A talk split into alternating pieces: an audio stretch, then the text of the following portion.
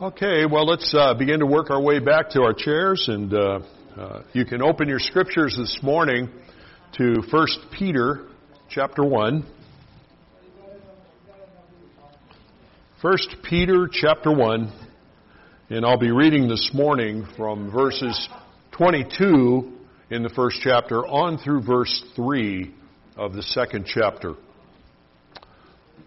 So, 1 Peter chapter 1, beginning in verse 22. Having purified your souls by your obedience to the truth for a sincere brotherly love, love one another earnestly from a pure heart, since you've been born again, not of perishable seed, but of imperishable, through the living and abiding Word of God. For all flesh is like grass, and its glory like the flower of grass. The grass withers and the flower falls, but the word of the Lord remains forever. And this word is the good news that was preached to you. So put away all malice and all deceit and hypocrisy and envy and all slander, and like newborn infants, long for the pure spiritual milk, that by it you may grow up into salvation if indeed you've tasted that the Lord is good. Let's pray together. Heavenly Father, we thank you for a chance to be in your word this day. We pray that your Holy Spirit would illumine our hearts as we have this opportunity to be in your word. That we would understand the things that you've said. We would recognize the implications of what you've said in terms of our, our beliefs, in terms of our attitudes, in terms of our actions. And then, Lord, enable us through the indwelling Holy Spirit to step out in our obedience to the things that you're putting your finger on this day that need changed or reinforced in our lives. Help us to have alertness of mind during this time together this morning. We put our time in your hands, for we ask it in Jesus' name. Amen. A couple of comments, not many, about the context of our verses today. Uh, the preceding verses from verse 13 through verse 21 were reminding us in 1 Peter about the need to grow up as believers. The fact that salvation is intended by God to be the beginning, not the ending. It's where we start. We move from death to life. But then God wants us to be growing in our Christian lives, to grow up as disciples, which is why the Great Commission in Matthew 28 is stated in that fashion. It obviously implies evangelism when we're told to go into the whole world, but it goes on, it says, make disciples, teaching them to observe all that I've commanded you. So this idea of observing what He's commanded us and growing as a disciple is central to the Great Commission. In verses 13 to 17, he underscored three sort of core responses that are tied to growing as a believer. You remember that was the preparing of our minds for action, the being holy in all of our conduct, conducting ourselves with fear, the fear of the Lord in the midst of this world. Last week in verses 18 to 21, we were looking at the underlying motivation for that very growth. And he said the underlying motivation for growing, for deciding I'm going to build on the salvation with the discipleship you want to see in my life, is the realization of what it costs to save us. That we all were in a place where we needed saved. We were all in a place where we needed ransomed and redeemed. We were all hopeless and helpless, as, as Ephesians chapter 2 put it. All of us by nature objects of wrath. And we'd have been without God and without hope in this world if it wasn't for God doing something. And in fact, He did something.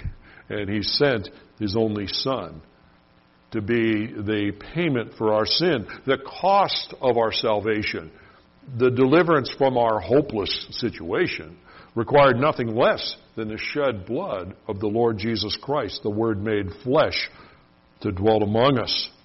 Only the shed blood of Christ solved humanity's futile ways.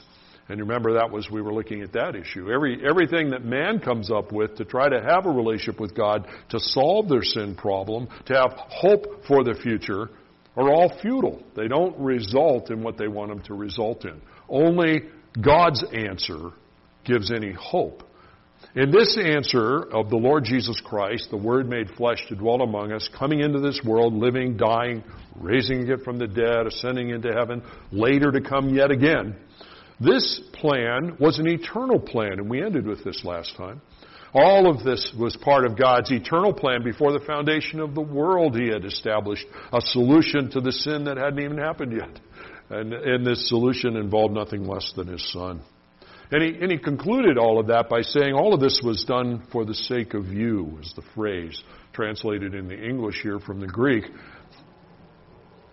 All done for you. It was for us. He didn't do it for God, He did it for us. And uh, the question is, how have you responded to what was done for you? Have you, have you accepted what was done for you? Have you responded to it properly? This Jesus Christ, this part of God's eternal plan to solve our impossible circumstance, uh, is the only way. It's the only answer. As John 14, 6 put it, uh, Jesus said to him, I'm the way, the truth, and the life. No man comes to the Father but through me. Well, that's pretty decisive, isn't it? Pretty absolute uh, in its character. Acts 4:12 as the apostles are defending themselves before the Sanhedrin. Notice Peter says, "And there is salvation in no one else, for there is no other name under heaven given among men uh, by which we may be saved or must be saved." You say, well, Christianity, that's kind of exclusivism, isn't it? Yeah, yeah, because God made it exclusive. It's not like I came up with it, but God gave us an exclusive message. Well, that brings us to today. That's some sort of record for getting over some review of verses this day. But uh, starting in verse 22, and the reason I read through to verse 3 in the second chapter is that we're shifting gears in this passage. And in point of fact, this would have been a great place for a chapter division.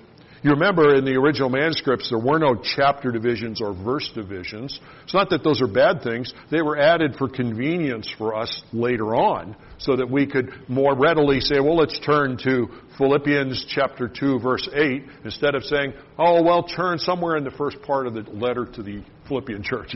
You know, they were, it was added for us, and there's a good thing. But the problem, as I've often said to you, is that chapter divisions can sometimes be at unfortunate places because in the English, when we have a chapter division in something, it sort of ends one thought and something else is starting later. Uh, if you put the chapter division in the wrong place, your mind doesn't always think, oh, we're still talking about this. You think we're talking about something new. Or you, something new comes up and you think it's back what you were talking about before. In verse 22, we begin to see a shift in focus. And from verses 22 of the first chapter through the third verse of the second chapter, there is one overarching message that has been given to us, and it is the centrality, the central role that the Word of God plays. The central role that it plays in our salvation, our new birth, and the central role that it plays in our growth as disciples. I often tell people if you were looking for a portion of the Word of God to turn to that would remove all doubt about what our life's to be built on, this is a good portion to turn to because clearly the Word of God is the central knitting comment throughout any of the verses that I read to you.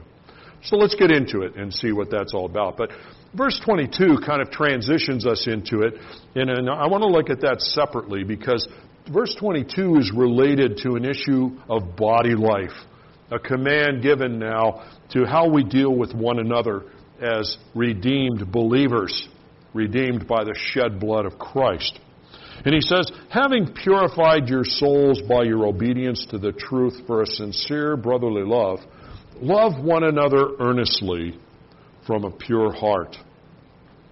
God wants you and I, as His redeemed children, to have both affection for the brothers and sisters that are in the church, the family that we're a part of, but also to have a commitment to selflessness in the way we deal with the brothers and sisters who are part of our church family. God's very interested that we be expressing love within the church. And in fact, the passage, verse 22, talks about love and actually uses two different words for love in the Greek. The first part of the, of the passage, having purified your souls by your obedience to the truth for a sincere brotherly love, uh, translates a form of the Greek word phileo, which refers to the warm affection characterized by a family unit or close friendships, close comrades. It's, it's a warm, affectionate kind of terminology. He says, for a sincere brotherly love. And then he says, love one another earnestly from a pure heart. The second love that we encounter here is a Greek word agape, or agapeo, which refers not to affection so much as it refers to selflessness, self-giving orientation. The love chapter of Scripture, 1 Corinthians 13, and I've said this to you before, throughout that love chapter, the word that's translated by the English word love is the Greek word agapeo. Agape. It's referring to selflessness, not affection. Often people will read 1 Corinthians 13. I get a kick out of this in, in, in weddings or other places. And they're talking to them about 1 Corinthians 13, oh, the love chapter, and they're, and they're translating and thinking it about it in their minds in terms of the deep affection that you would, should feel as a husband to a wife. And it's not that you shouldn't feel uh, deep affection in, in, in, your marriage, but 1 Corinthians 13 doesn't have anything to do with that. 1 Corinthians 13 has to do with agapeo. It has to do with a selfless orientation. In 1 John, we discovered the ultimate expression of that was Christ giving his life up for other people. Uh, 1 Corinthians 13 is all about how to live selflessly, not how to live emotionally. Not that we shouldn't be emotional, but it's about selflessness. Well, the challenge here in this transition verse, as we move from the first chapter and now into the second body of focus in the book, is the challenge to have both affection and selflessness. And he says this command to express love in this form, both the affection and the selflessness, is rooted in the fact that if we are the children of God, and this command's only for the children of God, by the way, if we are the children of God, we've already been purified by our obedience to the truth. You can't carry out the command if you've not already been purified. So what does he mean by that? What does it mean you're already uh, uh, purified by your obedience to the truth? Well, the obedience they're talking about here is with Scripture's description of the obeying the gospel. Uh, in Second Thessalonians, it begins by talking about the problem of people who refuse to obey the gospel and those who obey it. And obeying the gospel means God has presented to us the truth about ourselves, the truth about our dilemma, and the truth about what Christ did. And so obeying the gospel means, okay, I'm repenting of where I was and in my rebellion against you, and I'm, I'm turning to Christ and placing my faith in Him. I'm going to obey what you're calling for me to do, which is to repent and believe. So he says, if you've repented and believed, if you've obeyed the gospel, then God did a number of things in us when we've done that. One of the things He's done is He's purified us, meaning we were cleansed and forgiven because of the work of Jesus Christ on the cross, justified in the very sight of God. When God views us now, He sees the perfect life of Jesus, not the mess we've made out of our lives. Praise God, that's good news. he sees that. First Peter has shown us in the first chapter that we were also made new creations. We were born anew as a result. Not only had we been justified, but we were made new people. He also told us that as a result of that obedience to the gospel, that we were now indwelt by the Holy Spirit. And therefore we have a new, a new power and strength that was not there prior to having been born anew. What's he trying to say by this? Salvation has made us different than we once were. And as a result of that, we can be commanded to do some things we couldn't have done before the difference was made. Do you follow it? The commands that he has here about loving the brothers and sisters, about growing, as we'll come to see in the scriptures, are all built upon the premise that we've been made different already. We don't obey these things in order to be different.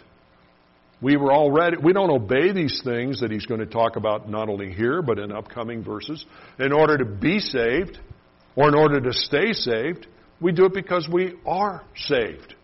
And it's not just an intellectual thing because God has actually changed us. He's made us new people. Salvation has actually made us very different from once from who we once were and what we once were. Although we need to build on this difference and we need to grow in our faith. We need to grow in our discipleship. In light of this, I always think of a, of a, a classic quote from Charles Spurgeon. Listen to this. He says, We are not what we ought to be. Much like Philippians 4, Paul says, Hey, I'm not already there, I'm pressing ahead. He says, We're not what we ought to be. We're not what we want to be. We're not what we shall be. But we are something very different from what we used to be. Isn't that wonderful? But we are something very different from what we used to be. We're not where we want to all be. We, we're not, we haven't grown the way we'd like, you know, whatever. But, but I know there was a before and after. there was a me before I encountered the gospel and responded to it. And there's a me after I've encountered the gospel. And I'm different from who I used to be. That's not who I was.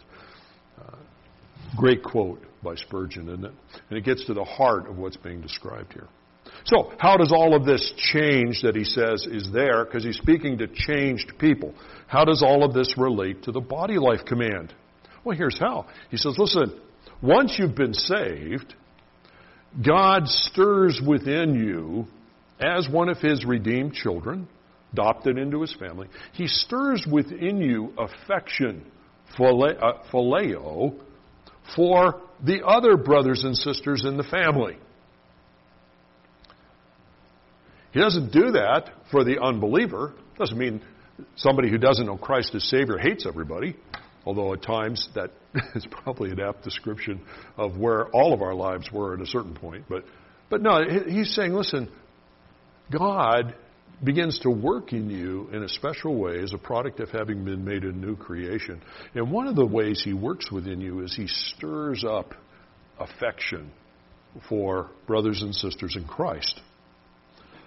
He says, a sincere brotherly love.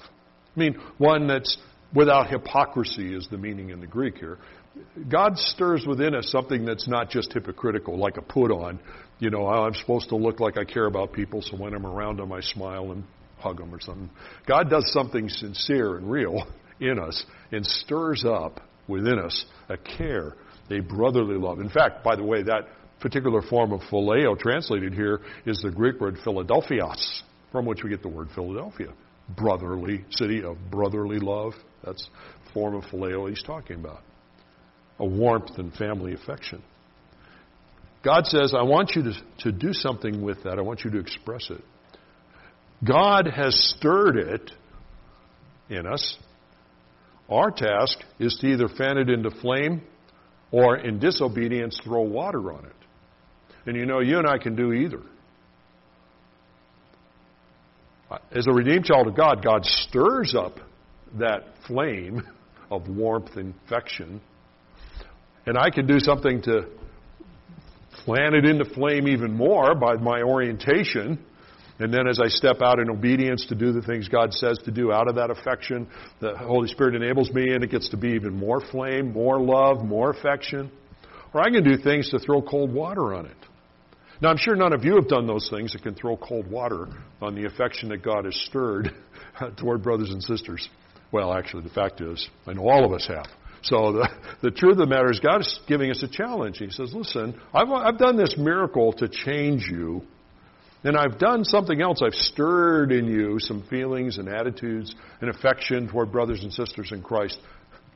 But it's up to you to do something with it. So I want you expressing it. Don't be afraid to have affection. People say, well, I was hurt a lot by other Christians. Well, join the club. Who isn't hurt in a fallen world? I mean, that's, that's the reality of it. But God says, hey, even if you've been hurt, let's keep on stepping out. Let's continue to fan into flame. Then he says, also, because you've been now saved, you've already been purified by your obedience to the truth, by your response to the gospel, I want you to take and exercise not a love that I've stirred up in you, but a love I've actually poured into you. Because I've poured into you something that's not natural or innate to the human condition. Phileo is forms of phileo love because we're, we have that ability, whether we're saved or not saved, to have family warmth and care and so forth. He says, but I've done even more than that. I've poured into you agape. Romans 5 5 says, because we've been justified by faith, God has poured agape into our hearts.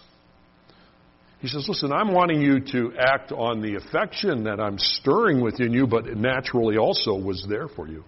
But it's not enough. I want you to start using an agape love, which was not innate to your condition.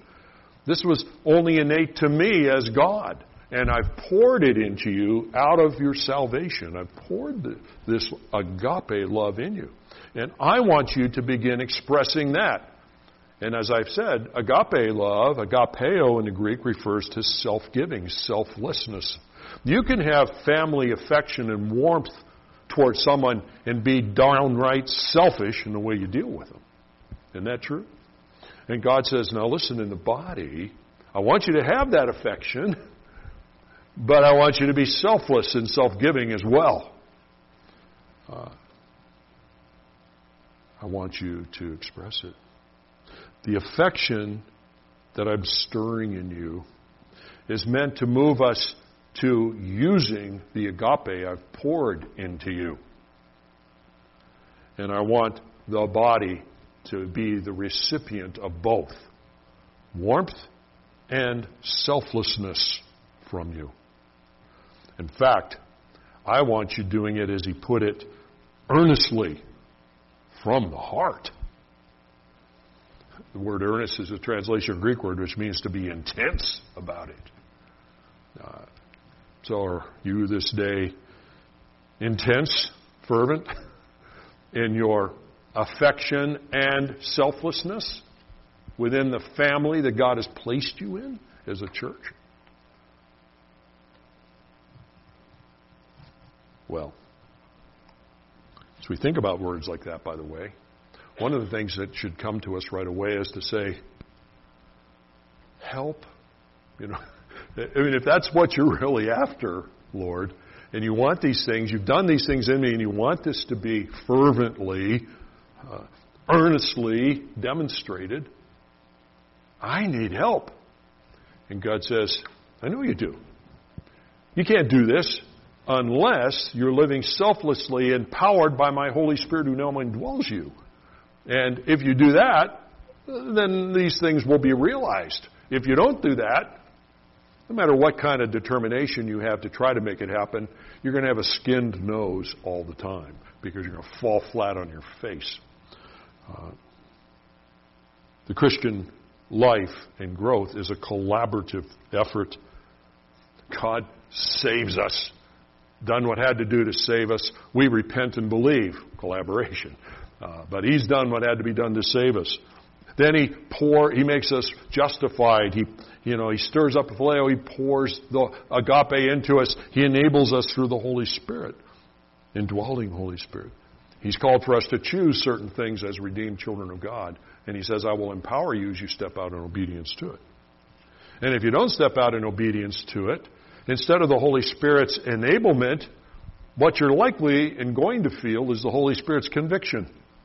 Because if you're not doing what I've commanded you to do as my redeemed child, you're displeasing me. You're being disobedient as a child. And as Hebrews 12 puts it, I'm your heavenly father and I take that role seriously. I adopted you into my family. You better believe I'm going to be disciplining you in the way that you need to be disciplined to be trained up and built up as a disciple well. Bridge to getting into the issue of the centrality of the Word of God. So let's go on with that main issue. He says, since, verse 23, since you've been born again, not of the perishable seed, but an imperishable seed, through the living and abiding Word of God, for all flesh is like grass, and all of its glory like the flower of grass. The grass withers and the flower falls, but the Word of the Lord remains forever. And this Word is the good news that was preached to you. He says all of these things, the love issue, all of this stuff is tied to the fact that you were born again. You've been changed. So let's take that further, he says. Let's talk about you being born again a bit more. You were born again, made new creations, because there was an, imp- as he puts it here, an imperishable seed planted by the Word of God in you. An imperishable seed planted by the Word of God in you. Remember how he starts that verse 23? Since, I mean, because this is true, we have been, after responding to the gospel, truly changed. And as a result, we can now live differently.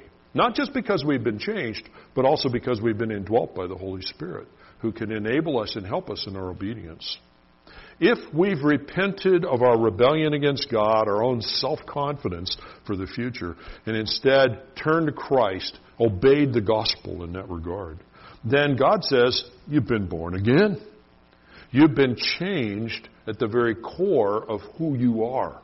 The deepest level of you has been transformed. 2 Corinthians 5:17 talks about it. If anyone is in Christ, they're a new creation. That's the terminology used there.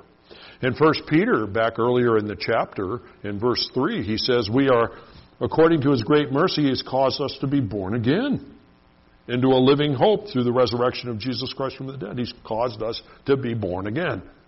Uh, he says, Let's go back to that topic. I've done a miracle in you. I've changed you at the deepest level of who you are. I've transformed you. And he says, I want to talk to you a little bit about this birth. I want you to understand something about it. First of all, I want you to understand that this new birth was the result of an imperishable seed planted in you. That's the imagery God is using here.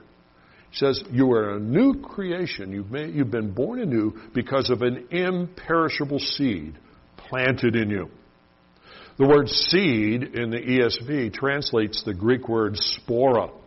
And the word spora, well, you can see sort of the English word spores kind of is rooted in that Greek word. But the word doesn't refer like to the, the spores coming off of fungi so, or molds. It's, instead, it, it means literally a sown or planted seed. So it's a, it's a description of a seed, but a description of seed that's actually not in the packet anymore. It's actually been sown, maybe planted in the ground. Uh, it's a synonym, by the way, for the Greek word sperma. We encounter that word in 1 Corinthians or 1 John chapter 3 verse 9 where it says, "No one born of God makes a practice of sinning, for God's seed, sperma, abides in him, and he cannot keep sinning because he has been born of God." That seed makes him born anew, born anew and different. So they're synonyms together. Now what's the point? God has planted a spora sperma he has planted, in response to our obedience to the gospel, a new man within us. We've become new, new creations. We are a seed, an imperishable seed. He planted it when we obeyed the gospel. He planted it when we repented and believed. Oh, you mean it's not just an intellectual thing where you just decide, okay, I'm going to align with this body of ideas instead of aligning with that body of ideas? Well, it is that, but it's more than that because when you do that, not just in your mind, but in your will and in your heart, then God does something miraculous. So He not only saves you, but He changes you at the deepest level. Isn't something you did, something He did. And he says, What I've done within you, I want you to think about this rebirth, this new birth. I want you to think about it like a seed planted and sprouting in the soil. Now that's God's image, not mine. I didn't spend the week trying to think, how can I get a good image of what it means to be born again? Say, well, a seed, let's use that. No, no, God, this is God's image. He says, I want you to understand the new birth with this in mind. It's like a seed being planted and then actually sprouting. That's what the new birth is. So therefore, it's, uh, it's truly biblically accurate to talk about a new believer, a true believer, as a sprouted seed. Although while I'd be biblically accurate, it's probably best not to me to go to someone and say, hey, sprout. You know, but, but it's biblically accurate to say that. Because God says, you weren't sprouted before. Now, you're sprouted. Now you're sprouted. The Christian life is that miraculous. That miraculous. Do you think about yourself as a believer now as a sprouted seed? God says, I want you to think about yourself that way. Because I planted the seed, and something sprouted in you that wouldn't have happened. If the seed had not been planted in you to sprout, you could have spent your whole lifetime trying to have a plant come up, and it wouldn't have come up. Which is exactly why everyone is lost apart from Jesus Christ. It doesn't matter what kind of good things you try to do. It doesn't matter how kind of many new leaves you try to turn over. You cannot create a seed. You'll never be different. But God can plant a seed in you. Do you see it? He says, This is how I want you to think about the new birth, a miraculous thing on God's part. He plants in you a seed. And this seed, he says, is an imperishable seed. That's how the ESV translates the Greek word. The Greek word means something that cannot decay.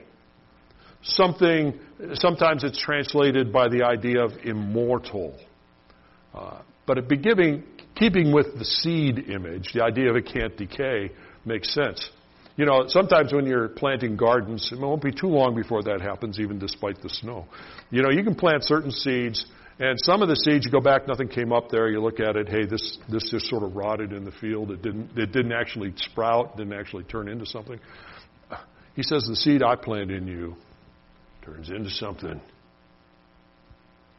It will spray. It will not decay in you. And he also says another thing by using that imagery. And it's a principle that you should understand because God's using the image of a seed. Here's the principle. Once a seed has sprouted, it can't unsprout. Let me repeat that because that is earth shattering truth, really. Not that I came up with it, but it's true. Once a seed is sprouted, it can't unsprout. You don't, like a seed sprouts, maybe you've got it in a petri dish or something. You can't go in and push it all back inside, you know, when it's too early, I don't want it sprouted. It doesn't work that way, does it? You can't, you can't put it back in. It's sprouted. God has planted the spora sperma in the life of the believer in response to their repentance and faith that spora sperma sprouts and it cannot unsprout. It cannot decay. Therefore, that new birth, like that seed, becomes a permanent change in the person. Permanent change.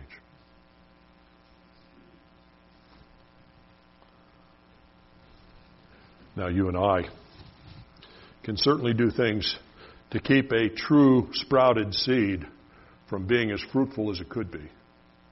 That's why the scripture uses that sort of imagery, talking about the gospel and different people responding to it, and some become very fruitful and some not fruitful at all. I mean, we can do things that interfere with the fruit production. We can't do anything that makes the sprouted seed unsprout. Think about that, brothers and sisters. He also tells us another thing. He says, You've been born not of perishable seed, but imperishable. And he says, You've been born, and this is the structure of the grammar here, you've been born through the living and abiding Word of God. It was God's Word that planted an imperishable seed of the new birth in our lives. And I've been saying this new section is all about the central role that the Scripture plays. No one is born anew apart from it. No one grows apart from it. The Word is that important, that central to everything. And people say, well, I want to hear the Word of God. Well, don't listen inside. Read. This is, this is what is transforming. Says, no one is saved. He says it here. No one is saved unless the word was preached to you. Remember, he says that later on in these verses. You know, uh, the word of God, good that was preached to you. No one is saved without the word of God being preached. That doesn't mean they had to be in a place where there was somebody standing up in the front of a room and doing an evangelistic sermon. Although that can happen for people, and that can be a way people are saved. No, it's it's the proclaimed word is the preached word. Getting into the words. No one is saved because they sit down and think, how can I be saved? It's because they hear what God has said about it. Either because there was a biblical tract, maybe they were just in the Word, maybe some friend shared it with them, maybe they were in a meeting. But no one is born without that. I mean, nobody naturally gets born. you know that you have to hear the Word. Is the Word central? Yeah, because nothing starts without it. And then nothing goes on without it either. And he says, I want to tell you something about this word. It's living and abiding. The Word of God, but we can see it in written form, but brothers and sisters, it's more than the written form. He says this word is living and abiding. Same image, by the way, he uses in Hebrews 4.12, where he says, For the Word of God is living and active. It's sharper than any two-edged sword, and it pierces to the very division of soul and spirit, of joints and marrow, and discerns the thoughts and intents of the heart. it isn't just human ideas that somebody says, oh, that's profound. No, no. It's living and active like a sword, and it pierces you to as deep as you go. It does it. Not because there's a persuasive preacher, but because the Word does that. It penetrates in. It is living and active. It works in us. In, in, in 1 Thessalonians chapter 2 verse 13 it says, And we also thank God constantly for this, that when you received the word of God which you heard from us, you accepted it not as the word of men, but as what it really is, the word of God. And then he goes on and he says, which is at work in you as a believer. Thought, oh, this is different stuff. This isn't just ideas. It's God's Word living, active, works in us. Jeremiah chapter 23, verse 29, give you an Old Testament picture of this. God is speaking to Jeremiah and he says, Is not my word like fire, declares the Lord? Like, like a hammer that breaks the rock in pieces? And of course, it's rhetorical. The answer is, uh, yeah, yeah, yeah, that's, that's, that's what it is. When you say these things, yeah, Lord, that's what it is. Have you ever been pierced by the sword of God's Word? Have you ever been worked on with fire by the Word of God as you were reading it? Have you ever been feel like you got hit with a sledge? I'm not talking about a preacher maybe being overly zealous in the way they spoke. I just mean the word itself. It's like a hammer. Boom! It just comes, it breaks all of the wall that you've built around who you really are. Have you had the Word of God be like that? Have you seen the Word of God work within? And the answer is for the believer, the answer is yeah. It's been real uncomfortable at times, Lord. People say, well, I want to turn to the Word of God to be comforted. Well, good luck. Sometimes it does that, but more often than not, as 2 Timothy 3:16 and 17 says, it teaches us, it reproves us, it corrects us, trains us in righteousness. Yeah, we have comfort in the Word, yes, but Sometimes it's pretty uncomfortable to be in it. You say, oh, man, I was in there and felt like a, like a sword stabbing me, or man, I felt like a hammer hit me. I was reading this, and I was hoping I, after I read it, I thought, oh, I wish I hadn't read that, you know, because man, now I can't forget it. It's boom, it's there, and God, that's the way the Word of God is. Let's conclude to look at it. He says, the grass withers, the flower fails, but the Word of God remains forever. And this Word is the good news that was preached to you. God's enduring Word has planted in us an imperishable seed. And that enduring Word ensures this that that seed, that new birth, is also enduring. An enduring Word means an enduring sprouted seed. God's word remains forever. The quote here, by the way, comes out of Isaiah chapter 40, where God is contrasting the words that people come up with with His word. And he says basically, people come up with words, but ultimately, even if they entertain you for a while, they're lifeless. I mean, no one finds life in them. Ultimately, they fade, they die, just like the grass, just like the flowers. They don't do a work in you. They may be motivational at times or whatever, but they ultimately are lifeless. They're not a fire. They're not a hammer. They're not a sword. Only God's word is. Only God's word. He says this is what it does. Only God's word doesn't fail you. And as a result, God's word stands forever. I was thinking of Isaiah 55, where it says, For as the rain and the snow come down from heaven and do not return there, but water the earth, making it bring forth and sprout, giving seed to the sower and bread to the eater. Now, he's not using the word seed here in exactly the same case, but in a way he is, because he's trying to remind us about that imagery, isn't he? And he says, So shall my word be that goes out of my mouth. It shall not return to me empty, but it shall accomplish that which I purpose, and shall succeed in the thing for which I sent it. I sent it to save you. And if you repent and believe, it will accomplish that purpose. I sent it to help you grow. Here's the bottom line eternal certainty rests upon an eternal word. Anything else is just wishful thinking for people. People say, Well, I feel this way, I feel that way. Well, tomorrow you're going to feel differently, maybe. Uh, God's word never changes. It achieves what He's after. It is living and active, sharper than a two edged sword. It works in us. It's like a fire like a, like a hammer. It does what God sent it to do, which isn't always comfortable for us, but is always in our best interest.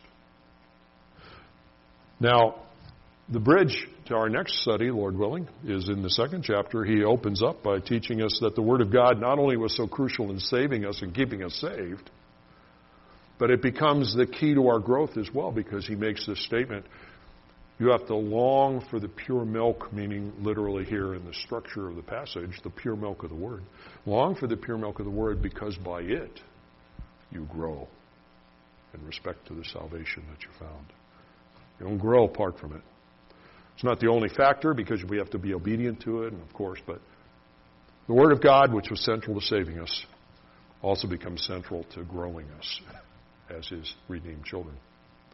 That's why I say this is all integrated together in a single theme woven through it. Well, the seed is sprouted.